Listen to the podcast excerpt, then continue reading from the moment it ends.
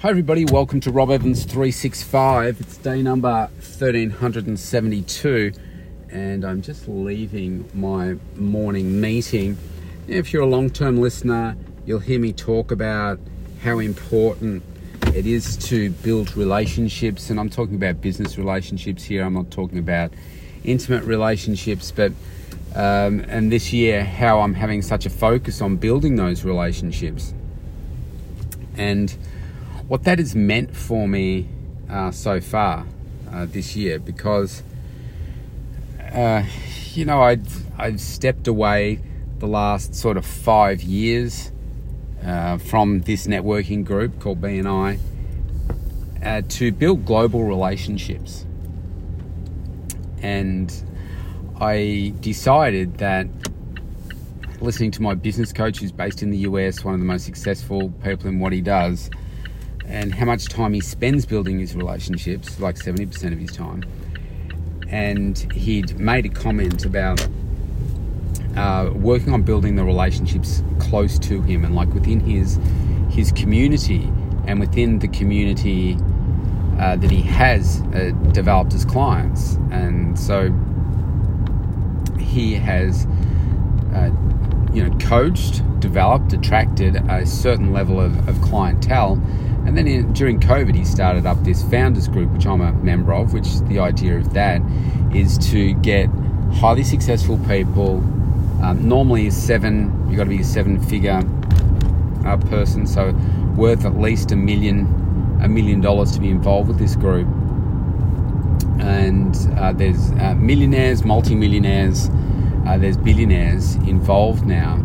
And as that group has grown, he's realized that even though he's, he's brought this group together uh, to invest in great opportunities, businesses, etc., he's realized that there's such a massive skill base in all these people because guess what? You get a group of uh, wealthy people in the room and you've got a lot of skills right? You've got a lot of skills in that room.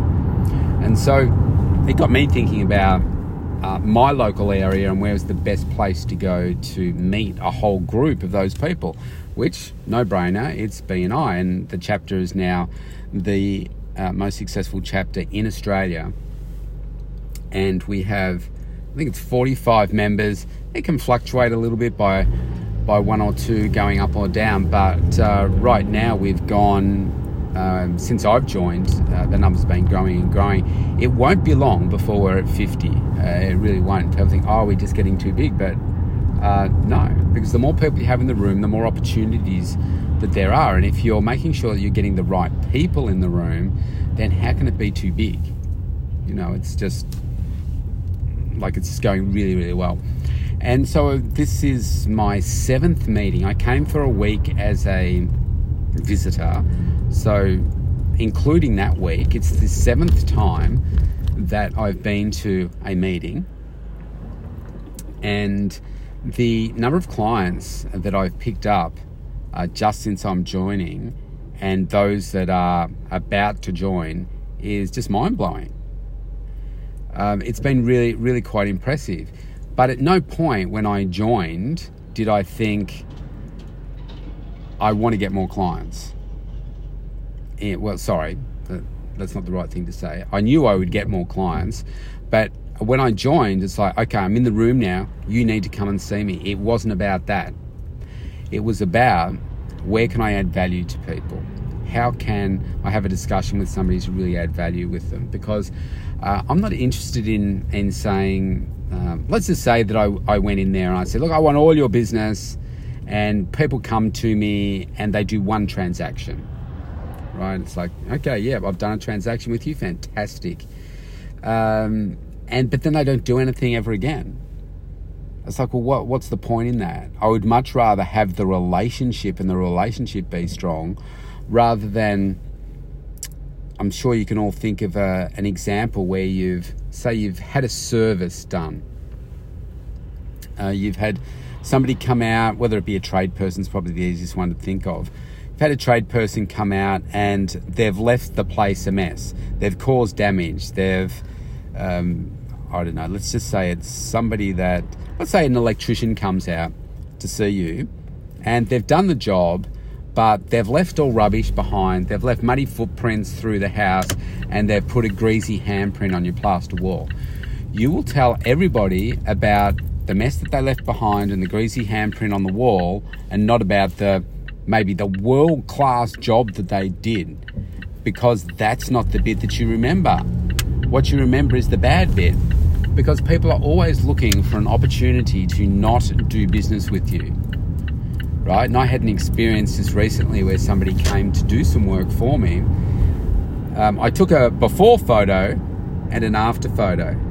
And if you th- really, uh, the work was like this if the if the after photo was the before photo, you would have been like, wow, what a great job. But it wasn't, Dad.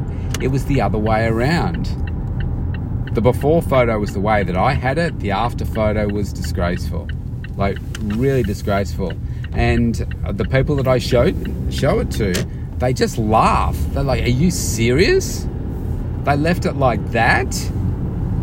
And it probably took me if I accumulated the amount of time it took me to fix the, the issue, to put it back to the way that it was, um, in across two rooms, it probably took me 40 minutes to do it. It's like, wow, here I am paying somebody for a service, and I was paying a lot of money for the service, and this is this is what happened. It's like, wow. So guess what? Automatically, I would never use that person again. And I've told probably five people.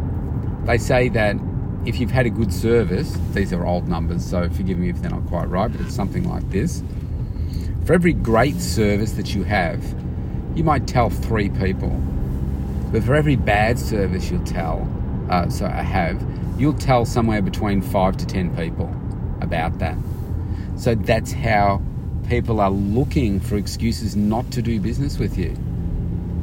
So it's very, very interesting. And so, um, even today, I'm I'm looking for cues with people. I uh, I was just standing next to somebody, and they were talking about how um, they weren't sleeping very well, and you know whatever goes on. And I came in on the tail end of the conversation, and I said um, to this, like when the the other person finished speaking to the person I was waiting for, I said, "Oh, look, I you know I hope things are okay." um, you know, take care of yourself, etc. And um, then I said, look, I didn't want to, you know, overhear your your conversation there, but I just wanted to uh, to make sure is, is, is everything okay. And uh, you know, they told me what was going on, and I said, look, it's life as a business owner. It can be very lonely, and uh, you know, this particular person's in business with their partner as well. And I said, look, that can be really, really tough. And she told me what the problem was that was going on for her. And I said, well, um, I said, do you know what your triggers are? And she said, stress can be a big part of it. And I said, well, here's the thing. And I just spent like about seven minutes with her just explaining where stress comes from and not necessarily stating um, anything that she'd probably never heard before, but it was about taking the time to try and ha- add some value to her day, make her feel a little bit better, and just spoke about what I see when I'm working with clients and where the different stress points are, and how to help manage some of that stuff is by really making sure that you take some time out for yourself every single day.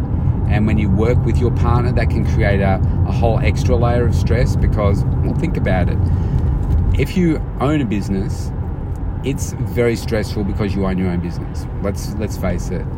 Um, you've almost got to be nuts to own your own business because of how much heartache, pain, suffering goes into owning your own business. Uh, but it's also incredibly rewarding, which is why I keep doing it. I love it. Um, so you've got you've got these problems as a business owner.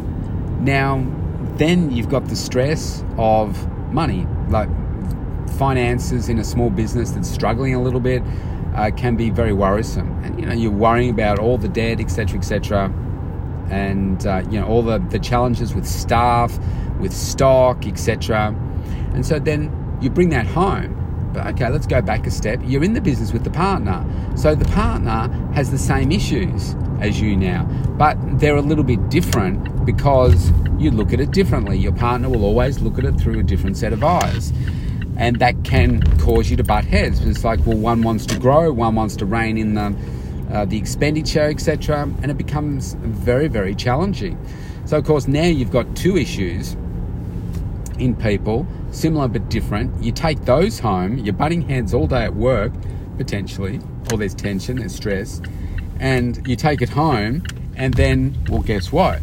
You don't talk, well, if you talk about it, you're just bringing the work home. You're talking about the same issues, the stuff you talked at work, and it's getting you more and more worked up. And now you're getting uh, the business stuff brought into personal stuff. Then you go to bed, and maybe that's keeping you awake at night, and maybe you roll over, and that's what you're talking about because it's frustrating you. And guess what? All of that leads to stress. And so you need to make sure that you're taking time out for yourself every single day so that you can uh, make sure that you're just breathing, just living your best life and, and trying to look after yourself. Um, and so, and then we, we talked about a, a few other things about, um, you know, how to help her grow the business and, and uh, do th- things a little bit differently. But all of that was, I could have just not even bothered listening to the, the conversation and just walked off and said, oh, she's busy. Uh, but instead, what I did was I listened and then thought, okay, well, how can I help support this person because obviously they're feeling a little bit down today and and um, as I later found out, um, stressed. And it wasn't a transactional discussion, as in like, okay, well, I'll talk to this person so I can get money. It's about uh, being a nice person uh, for someone, you know, being there to support people and helping um, put a smile on their face. Sometimes you just don't know what is going on in people's lives, and to you know to be there uh, to help put a smile on someone's face or to have somebody feel like you support them, um, that can be huge in building a relationship. And uh, for me, uh, it's about longevity. It's about how do you build lifetime relationships with great people that are really passionate about what it is that they're doing. We all have different challenges, uh, but how do, how do we do that? And how can we support people in a way that's really, really great? So, um, you know, I'm enjoying, uh, you know, each week I say I'm really enjoying catching up with people and getting to understand their businesses and stuff because I, I just love, uh, you know, feeling other people's energy, helping support them, uh, helping them grow. And then, you know, that's coming back to me in spades where people are saying, oh, yeah, look, you really know what you're talking about. I'm, I, I need to come and see you. I'm going to come and see you. Uh, I've got five people in the room right now that are in that category uh, on top of the people that are, are already seeing me. So it just goes to show when you're, you're genuine, you're authentic, and you're adding value and genuinely uh, wanting to build relationships, then that's, that's just awesome. It just means great results for everybody. So that's me done for today.